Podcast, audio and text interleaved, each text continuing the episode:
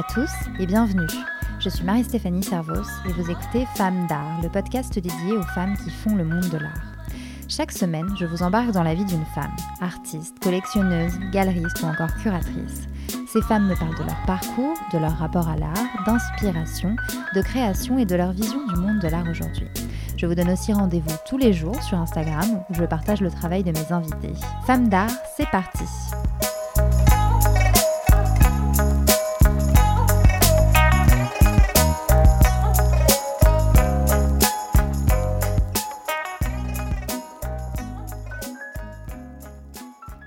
Cette semaine, je reçois l'artiste plasticienne Pauline Guerrier.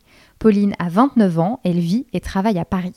J'ai découvert son travail il y a peu de temps et ça a été un vrai coup de foudre. Cet entretien avec Pauline, c'est un voyage. Un voyage au Portugal, au Bénin, au Chili, en Italie, dans tous ces pays qu'elle a arpentés et qui ont nourri son travail. Un voyage aussi auprès des artisans locaux qu'elle a côtoyés pour réaliser ses œuvres. Car pour Pauline, le médium n'est pas une limite. De la peinture au dessin, en passant par le tissu et le soufflage du verre, elle nous transporte à travers des cultures et des thèmes qui lui sont chers. Pauline parle de quête d'identité, de naissance ou encore de foi. Dans son travail, j'ai été personnellement subjuguée par sa série Cordée Vocali, qui présente des toiles quasi abstraites recouvertes de grands aplats de tissus colorés.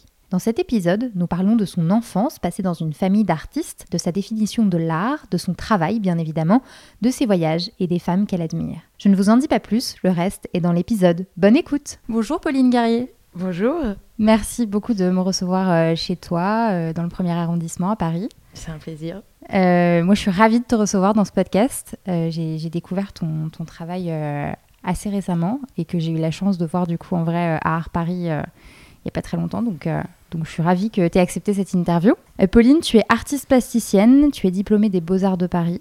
Tu as été diplômée en 2014. Pour ceux et celles qui nous écoutent, je vous invite d'ores et déjà à aller euh, regarder, euh, voilà, découvrir le travail de Pauline, donc soit sur Instagram, soit sur ton site internet. Ouais, paulineguerrier.fr. Ok, donc on, peut taper dans Google, je crois qu'on tombe directement sur toi. Avant tout, je voulais savoir, Pauline, à quand remonte ton intérêt pour l'art? Alors un peu à, bah, toujours. Euh, en fait, moi j'ai grandi dans une famille d'artistes euh, donc qui remonte à plusieurs générations parce que mon arrière-grand-père était prix de de gravure, euh, mon grand-père était peintre, ma grand-mère était céramiste, mon père est sculpteur, ma mère est danseuse et leurs compagnons aussi sont tous artistes. Et donc j'ai un peu baigné dedans depuis que je suis toute petite. Donc il n'y a pas eu vraiment d'intérêt pour l'art, étant donné que je vivais déjà entourée d'œuvres d'art constamment, que ce soit la peinture, la sculpture, la céramique, euh, même le mobilier, tout était majoritairement fabriqué à la main par ma famille ou par euh, des amis à eux. Donc euh, il y a toujours eu cette présence autour de moi qui n'a du coup jamais dessiné de déclic en fait finalement dans mon travail. Et puis après je pense que d'avoir des parents qui m'ont emmené vers ça, donc c'était vraiment une grande chance, hein, je le reconnais complètement. ça m'a permis aussi d'avoir très vite des outils en fait dans les mains. Donc en effet je faisais beaucoup de terre avec ma grand-mère, je faisais de la la peinture. Euh, je faisais, je travaillais avec des pigments que je trouvais dans les pots euh, sans savoir vraiment comment les mélanger sur un peu n'importe quel support. Et du coup, il euh, n'y a pas eu de moment décisif. Ça a toujours été, ça a toujours fait partie de ma vie. Hmm.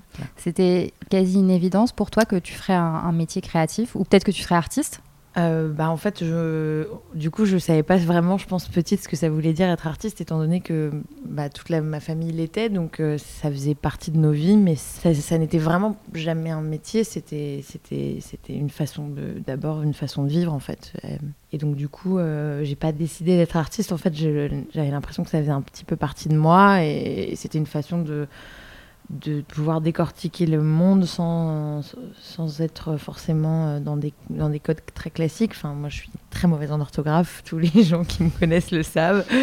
Et du coup, c'était aussi une façon de pouvoir m'exprimer sans employer forcément les mots et d'avoir toujours... Euh, différentes manières de, communiquer euh, autres que celle de la parole ou celle de l'écriture. Voilà. Euh, tu as commencé par quoi quand tu étais petite? Tu, disais que tu faisais beaucoup de terre avec ta grand-mère. Donc il y a eu plein de choses. Euh, il y a eu, bah, il y a eu toutes ces. Enfin voilà, j'ai fait de la terre avec elle, mais en fait je faisais beaucoup de maquettes, je faisais beaucoup de, bah, avec tout ce que je trouvais. Donc on a des parents qui ont le réflexe dans ces cas-là de garder les cartons des emballages, de garder tout ce qui pourrait potentiellement servir à fabriquer des choses et tout devient matière à euh, être transformé en fait finalement. Donc euh, que ce soit euh, les cartons d'emballage, que ce soit les pots de confiture, que ce soit n'importe quoi, en fait finalement tout devient tout devient matière à. Et du coup du coup j'ai commencé à avoir ce réflexe là d'utiliser les choses qui me tombaient sous la main et, voilà. Après on, faisait aussi beaucoup de dessins, beaucoup de peinture. Enfin voilà, il y avait toujours de la pâte à sel comme tous les enfants évidemment, mais il y avait surtout beaucoup de beaucoup de matière. Et c'est vrai que du coup, aujourd'hui, ça, ça me donne envie de te poser la question euh, tout de suite euh, de ton travail parce que tu utilises vraiment euh, plein de médiums différents. Du coup, est-ce que tu peux nous en parler pour tous ceux qui ne connaissent pas ton travail Comment tu le définirais? Bah, en effet, il n'y a, jamais eu en tout cas le désir de s'arrêter sur une matière parce que j'avais l'impression que les matières étaient aussi communicatives sur les sujets qu'elles représentaient et que du coup euh, c'était euh, très intéressant pour moi de me dire que à chaque fois que j'avais envie d'exprimer, enfin de parler d'un sujet, que ce soit la foi, que ce soit l'identité, que ce soit euh, la naissance, enfin voilà, des sujets qui, me parlaient, je, pouvais utiliser les médiums qui correspondaient le mieux à ces sujets-là.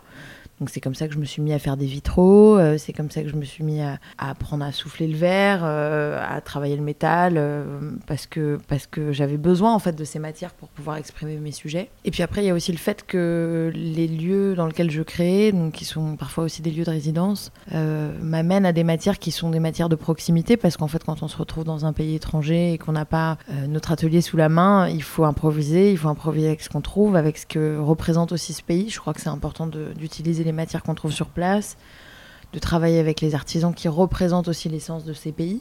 Donc euh, on est confronté à travailler le tissu, à enfin moi c'est ce qui m'est arrivé au Maroc en tout cas, c'est de travailler sur des maillages, de travailler le tissage, de travailler sur le bois parce qu'il y avait ces fameux métiers à tisser en bois et du coup j'ai eu envie de faire du bois aussi. Et voilà et donc euh, et donc oui en effet j'ai pas de matière de prédilection et j'ai envie de tout utiliser parce que euh, parce que j'ai l'impression que ce qui compte c'est pas tant la façon dont on va m'identifier dans la dans le dans la matière mais c'est plus dans la façon dont on va m'identifier dans le sujet. Et par contre je pense qu'il y a un vrai fil conducteur qui se dessine de plus en plus. Maintenant, c'est vrai que je suis au tout début de cette histoire parce que finalement, dix ans de création, c'est pas c'est pas grand chose dans la vie d'un artiste, mais en tout cas, euh, il y a cette vraie volonté de de vouloir être identifié dans le sujet et dans l'âme que je mets dans mon travail. Et justement, tu parles de quoi dans ton travail? Euh, Je parle de...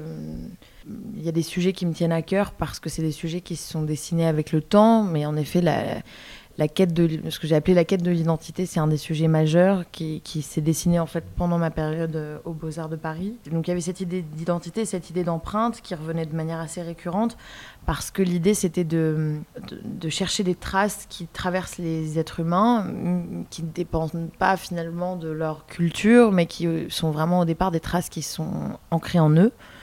Donc au départ, ce sont des attraits physiques qu'on a chez les gens, chez les gens par exemple à travers les lignes de la main, à travers euh, la couleur de peau. Enfin, ce que je veux dire par là, c'est qu'il y avait, il y avait des essences qui me parlaient, de choses qui étaient plus euh, de côté de la matière finalement, euh, de la texture humaine. Et puis, je, trouvais qu'il y avait quelque chose dans l'identité qui était dans l'ordre de la construction et de comment les gens inscrivent des marques sur leur corps à travers les rides, les expressions, et qui viennent du coup dessiner leur, identité physique, mais qui sont plus des choses qui, qui, ont un lien avec leur aspect sensible et leurs émotions. Parce que pour moi, l'identité, c'est avant tout ça, en fait, finalement. C'est celle qu'on choisit, plus que celle qu'on nous a imposée. Euh.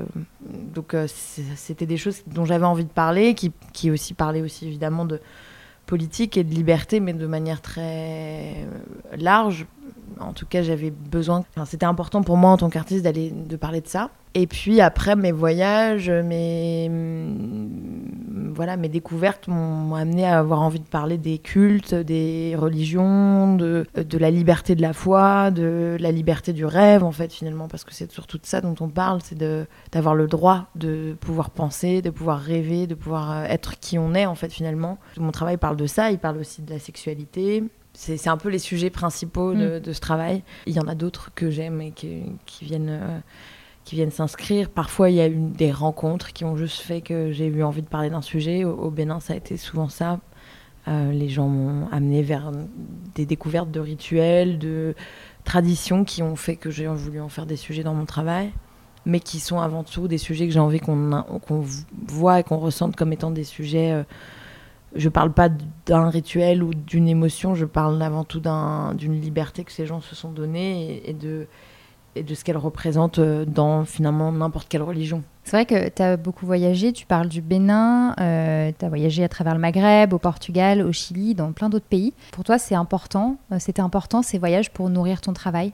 Ah, Absolument, absolument. Et puis surtout, il y a une partie des voyages que j'ai fait de ma propre volonté, c'est-à-dire parce que j'avais envie de découvrir euh, l'Amérique latine, parce que euh, euh, il y avait des, cultes là-bas qui me plaisaient, qui m'intéressaient vraiment sur la peinture sur le corps, sur, sur la culture chilienne. Et, puis j'ai eu la chance de la, de la découvrir avec, avec des Chiliens, donc avec des gens qui, connaissaient vraiment bien ces traditions et qui pouvaient me les partager. Mais par exemple, le Bénin, c'est un pays qui s'est un peu imposé à moi parce que c'est Marie-Cécile Zinsou qui dirige la fondation Zinsou au Bénin que, j'encourage vivement à aller voir parce que c'est un des seuls endroits en Afrique où on peut voir de l'art africain contemporain et euh, de l'art euh, européen contemporain sur la terre d'Afrique, parce qu'il n'y a pas beaucoup d'endroits où on peut euh, avoir la chance de profiter de, de la création contemporaine sur le territoire africain, parce que malheureusement, il n'y a pas de musée, en fait, il n'y a pas d'endroit qui permettent ça. Les biennales commencent à se développer, tout ça, mais cette femme, du coup, Marie-Cécile Zinsou, a créé cette fondation il y a une vingtaine d'années. Et donc elle invite des artistes européens à venir travailler euh, euh, sur son pays, dans son pays et dans sa fondation en ayant une liberté énorme qui est celle de, n'avoir aucune contrainte euh, dans l'espace, dans le temps. Euh. Voilà, donc moi je suis partie pour un mois et je suis restée finalement sept mois là-bas avec deux allers-retours. Et en fait, j'ai, je suis tombée amoureuse de cette culture, du, de, ce pays parce que je le trouvais foisonnant de liberté et en même temps de, de richesse culturelle parce qu'il y a beaucoup de y a la présence du vaudou là-bas, en effet. Il y a beaucoup de chrétiens, il y a beaucoup de musulmans. Il y a une, un mélange des cultes et des religions qui est très très fort. Et puis on est sur, aussi sur des, terres qui ont été pillées, donc qui ont aussi vécu l'esclavage et qui ont disséminé dans, tout, dans le monde entier leur culte. Donc le, le vaudou haïtien est un vaudou béninois au départ.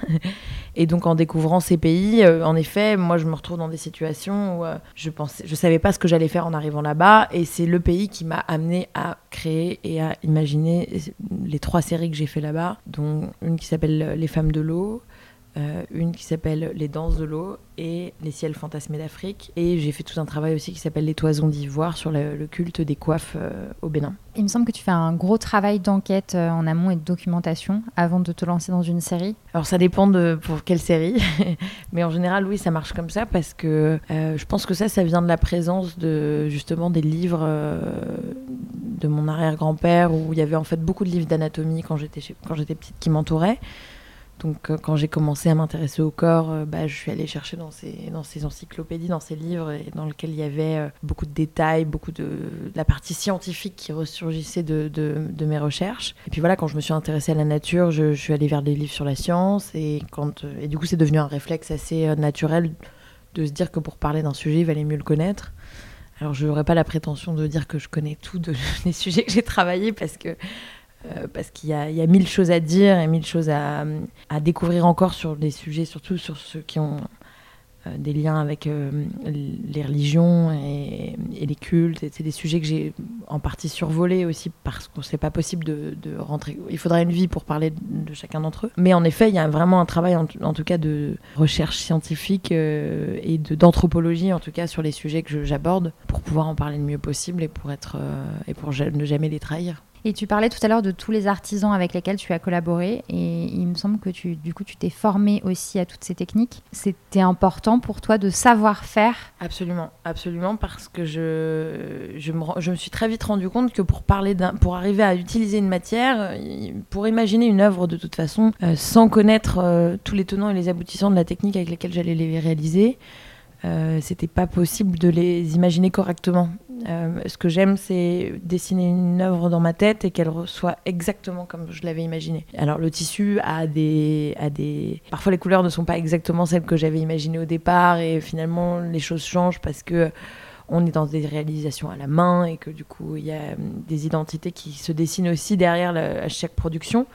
Mais c'est ça aussi que j'aime, c'est que le côté hum, l'insaisissable et de, du fait que ce ne soit pas possible de tout maîtriser, c'est aussi important. Donc euh, ça fait aussi partie de ces réalisations-là. Maintenant, c'est vrai que J'adore travailler avec des artisans. Euh, je le fais systématiquement, surtout quand je pars à l'étranger, parce que justement, je n'ai pas mon atelier sous la main et que du coup, je suis amenée à collaborer avec euh, des gens qui travaillent le métal, le bois, le verre, euh, la terre, en fonction de ce, dont j'ai besoin. Mais par contre, en effet, je pense maîtriser une grande partie de ce que de ce que je touche. Maintenant, il est vrai que je me suis déjà retrouvée confrontée à arriver chez un souffleur de verre et lui dire que je voulais euh, faire euh, une forme et qu'il me dise mm. bah t'as 10 ans devant toi.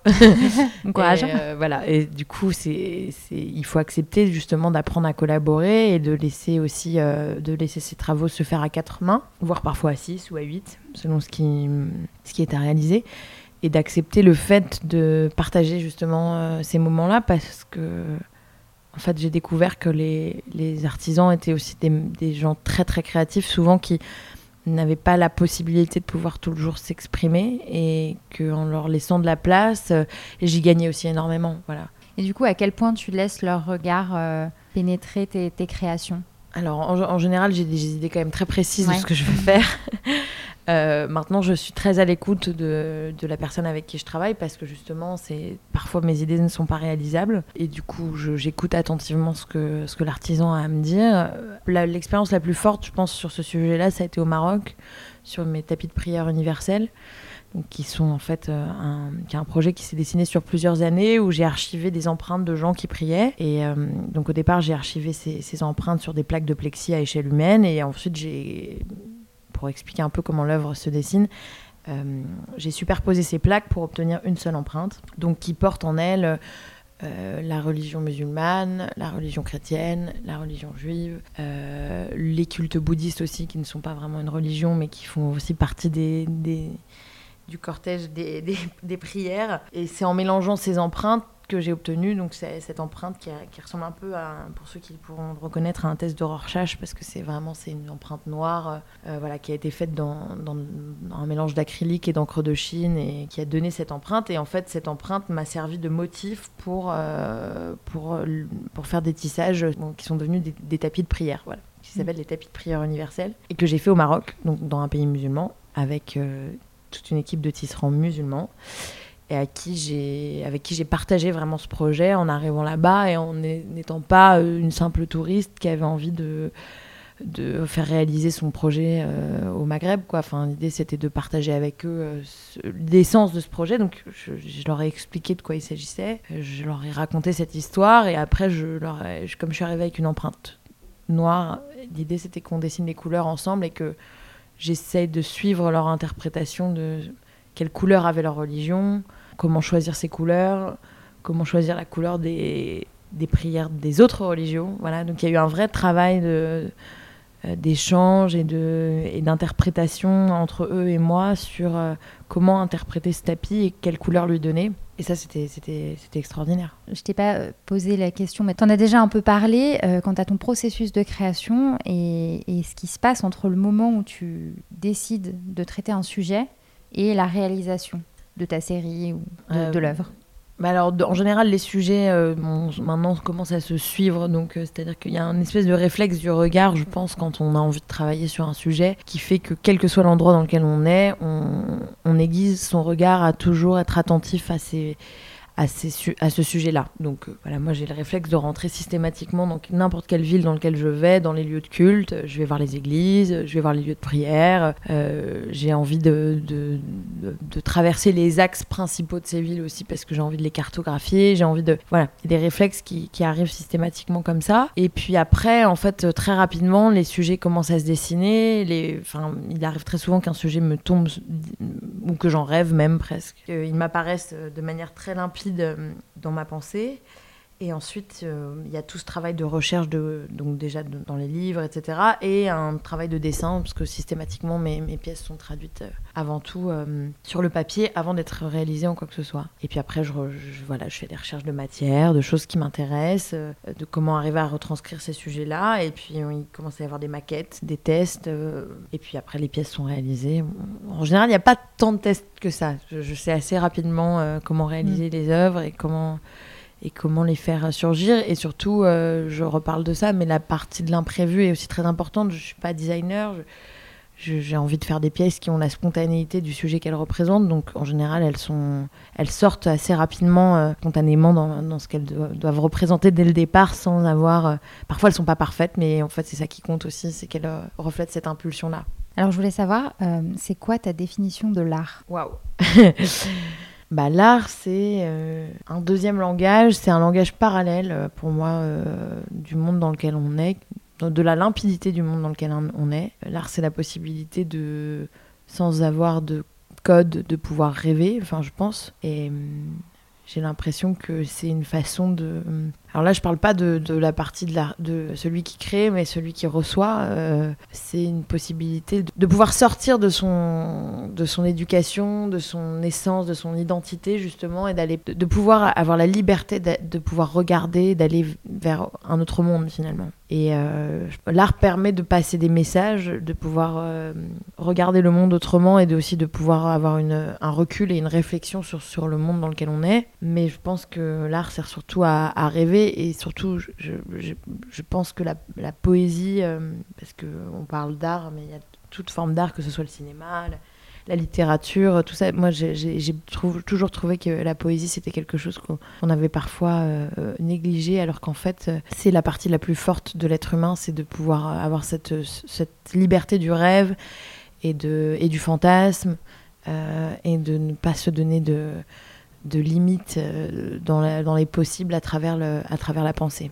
Moi, il y, a une série dont j'aimerais bien que tu nous parles. Euh, la série que du coup tu as réalisée en fait en collaboration avec Forte Forte et qui s'appelle les cordes vocales, c'est ça Voilà, c'est ça qui s'appelle Cordes Vocali. Cordes Vocali. Euh, qui est un projet qui s'est donc dessiné sur une année. Euh, en fait, j'ai commencé à travailler avec la maison Forte Forte qui m'a contacté et donc ce sont des gens qui sont très sensibles à l'art et qui sont venus me chercher au départ en me, proposant de, de, de faire une une sorte de mécénat, de collaboration. Euh, voilà, il n'y avait pas vraiment de forme au départ sur le, sur le sujet. Et donc c'est en découvrant leur, euh, leur maison à Venise et en allant là-bas et en découvrant l'archivage des tissus que, que j'ai eu envie de travailler avec ces matières. Un peu d'ailleurs comme les matières s'étaient présentées pour moi au Bénin, parce que je revenais du Bénin juste euh, quelques temps plus tôt et j'avais réalisé d'ailleurs là-bas une série qui s'appelle Les ciels fantasmés d'Afrique et qui est une série qui parlait de, voilà, de comment comment on ressentait les, émotions, les émotions du temps et du climat en Afrique,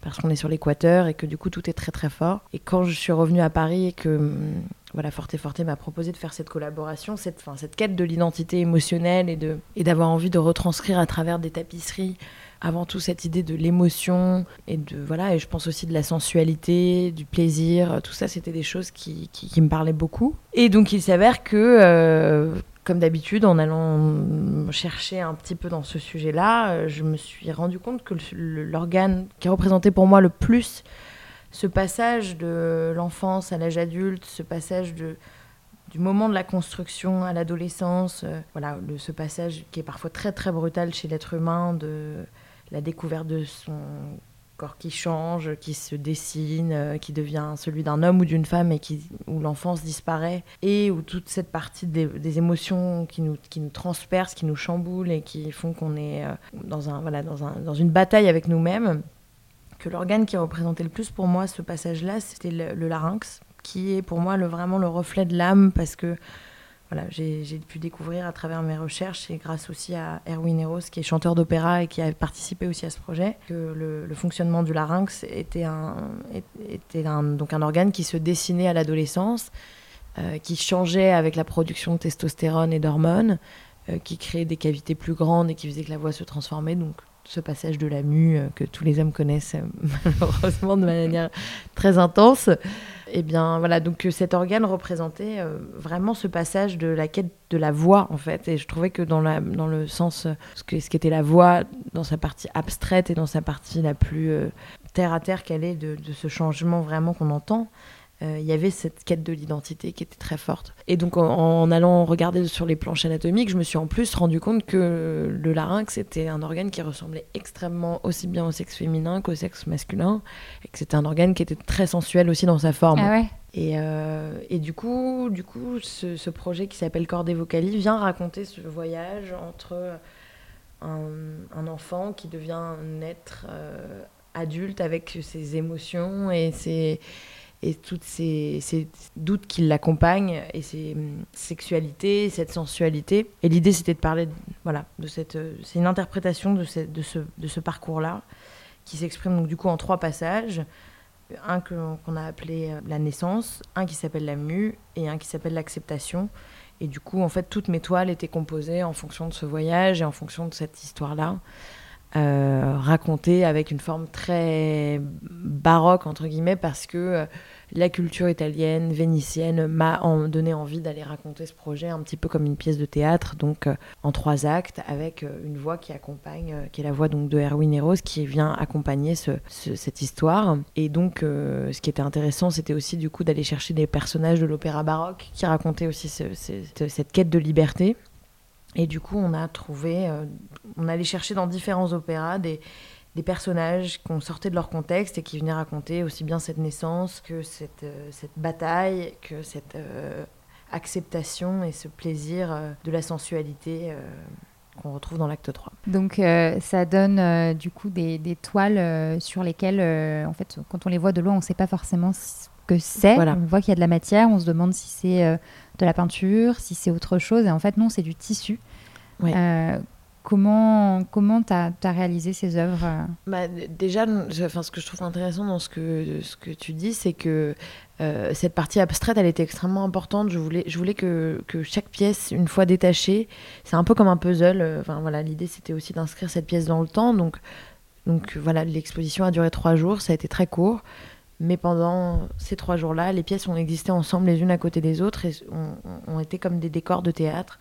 Elles s'assemblaient les unes avec les autres pour créer des grands paysages qui, en effet, sont au départ tirés de détails de planches anatomiques de cordes vocales, mais qui, euh, perçus dans cette globalité, donnaient des paysages très abstraits qui auraient pu aussi bien être des cartographies que des planches anatomiques de molécules. On est dans l'infiniment grand, l'infiniment petit, il n'y a plus vraiment de dimension ni d'échelle. Et ce que j'aime, c'est que j'aime l'idée que les personnes qui vont acquérir ces œuvres existeront tout d'un coup seules en ayant fait partie d'un ensemble à un moment euh, qui s'est inscrit dans le temps, mais maintenant voilà, elles sont, euh, elles sont une pièce de puzzle qui va aller faire sa route quelque part, et seules les personnes qui auront profité de cet instant se rappelleront de, de cette histoire en fait. Il y en a certaines qui apparaissent en triptyque, mais en fait, ce que tu veux dire, c'est qu'elles peuvent vivre totalement séparées. Oui, voilà.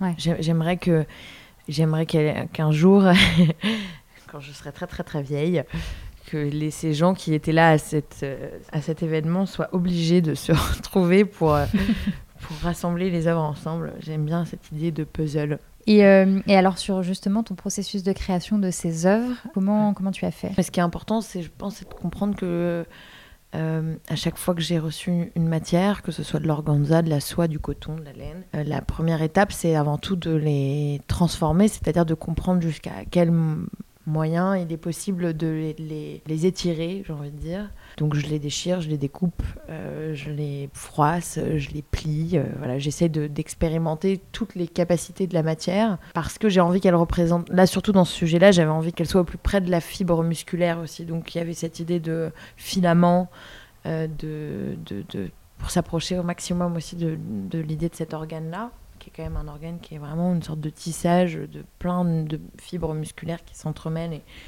et qui viennent euh, se déplacer dans cette perpétuelle mouvance, et que hum, le tissu pouvait me permettre d'obte- d'obtenir visuellement cette, cette idée-là, mais en étant transformé. Donc d'abord, je coupe les, tissus, je les découpe en lamelles, je les déchire, et puis ensuite, je compose mes espaces euh, comme des aplats, et je maroufle certaines parties parce que j'ai envie qu'il y ait du volume. Enfin, j'avais envie qu'il y ait du volume dans cette série parce que justement, cette, euh, enfin, pour moi, c'est, on est dans un organe qui est, celui d'une cavité, donc qui est qui est aussi très en volume et qui vient aussi euh, se dessiner enfin qui est très sensuel aussi. Donc j'avais envie qu'on ressente cette, euh, cette sensualité, qu'on a, qu'on a envie de les caresser en fait. C'est...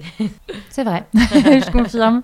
J'ai une dernière question, Pauline. Qui sont les femmes du monde de l'art que tu admires ou qui t'ont inspiré, qui t'inspirent aujourd'hui? Ouh là là, bah, enfin bon, il y a des grands classiques euh, évidemment comme Niki Saint-Phal, Camille Claudel, euh, voilà, ça c'est évident. J'ai, eu la chance de rencontrer chez Laïc, donc euh, donc je peux pas ne, ne pas penser à cette femme parce que j'ai été vraiment touchée par la sensibilité et par je pense qu'elle m'a beaucoup apporté d'ailleurs ces deux dernières années, en tout cas dans la réflexion que j'ai pu avoir sur la façon d'utiliser le, textile. Je trouve que Jeanne Claude, dont on ne parle pas assez avec Christo, était quand même un magnifique duo aussi d'aventurier de l'art euh, qui m'a quand même vraiment fascinée. Euh, voilà, après, je, je trouve que Oda Jaune est une peintre absolument incroyable et qui me fascine aussi énormément dans, dans, ce, dans son travail de la sensualité. De, enfin, ça fait partie des personnages assez importants pour moi dans l'art dans, dans, dans contemporain. Après, euh, voilà, dans les personnages qui font partie de l'art, qui ne sont pas des artistes, il y en a quand même quelques-uns qu'il faut citer parce que donc déjà, en effet, je parlais de Marie-Cécile Zinsou, mais il y a aussi Garance Prima Schumberger, qui est une femme absolument euh, incroyable et qui fait aussi beaucoup de choses pour les artistes. Il y a des personnes comme ça qui ont eu envie de, de, faire des choses et qui, et qui se battent euh, tous les jours pour que les femmes aient aussi leur place. Je ne suis pas euh, féministe, mais par contre, j'aimerais qu'un jour, on puisse avoir tous cette part égale de, de, la représentation, en tout cas, parce que sans être sur le piédestal de l'un ou de l'autre, euh, je pense que voilà, y a, ça serait bien qu'il y ait un peu plus, d'ailleurs justement plus, qu'il n'y ait plus cette dissociation des sexes à un moment ou l'autre, même si par exemple Femme d'art est, est en train de nous montrer aussi un peu le contraire, mais pas. Mais je pense qu'il y a une quête de liberté avant tout et de et de, d'avoir envie d'être euh, d'être entendu à, à, la même échelle. Maintenant, c'est vrai que moi j'aimerais bien qu'à un moment on, parle plus d'artistes et que ce soit euh, tout le monde pareil et qu'il y ait autant de présence de femmes dans les musées que, que d'hommes et que ce soit un peu euh, égalité pour tout le monde, quoi. Oui, bah merci beaucoup, Pauline. Bah merci à toi. et voilà, Femme d'art, c'est fini. Merci beaucoup d'avoir écouté cet épisode. S'il vous a plu, je vous invite à lui mettre 5 étoiles, un commentaire et à le partager avec vos proches. Quant à moi, je vous dis à la semaine prochaine pour un nouvel épisode et à tout de suite sur le compte Instagram de Femmes d'Art.